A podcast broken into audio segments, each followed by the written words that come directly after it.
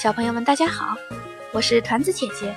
今天团子姐姐继续为大家讲《蒙娜丽莎的微笑》第二集，作者马和子。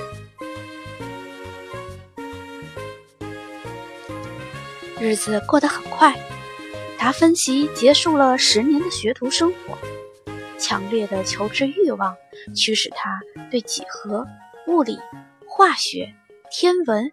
生物学都产生了浓厚的兴趣。他白天在野外观察写生，晚晚上在灯下埋头读书学习。一四九五年，达芬奇为米兰的一个修道院制作壁画《最后的晚餐》。画面中的耶稣在餐桌上对他的十二个门徒说：“你们中间有一个人出卖了我。”话音刚落，全场震惊。餐桌上坐着的十二个门徒，有的大惊失色，有的义愤填膺，有的感到绝望，有的想为自己申辩。只有一个门徒神情紧张，身体后仰，右手紧握着钱袋。他就是将耶稣出卖的叛徒犹大。在犹大的背后是黑暗的阴影。而在耶稣的背后，却是开启了窗户，一片阳光照射进来。犹大的卑劣形象与耶稣的庄严肃穆、泰然自若的神情，形成了强烈的对比。达芬奇对邪恶的憎恨和对真理的赞美，在这幅名画中表达得淋漓尽致。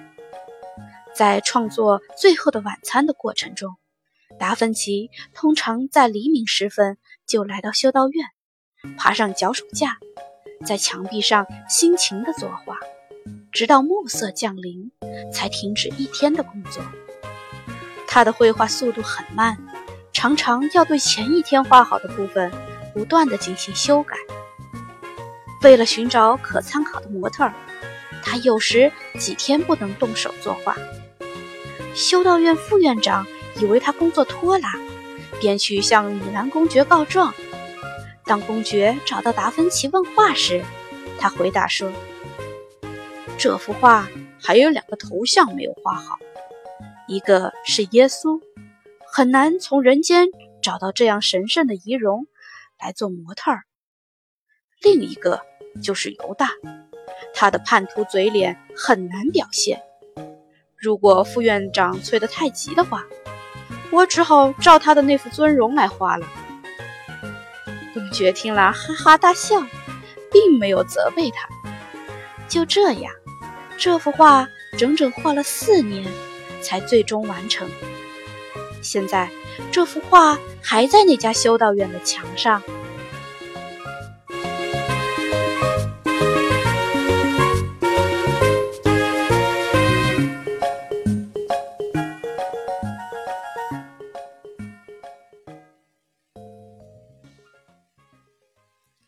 好啦，谢谢小朋友们，再见。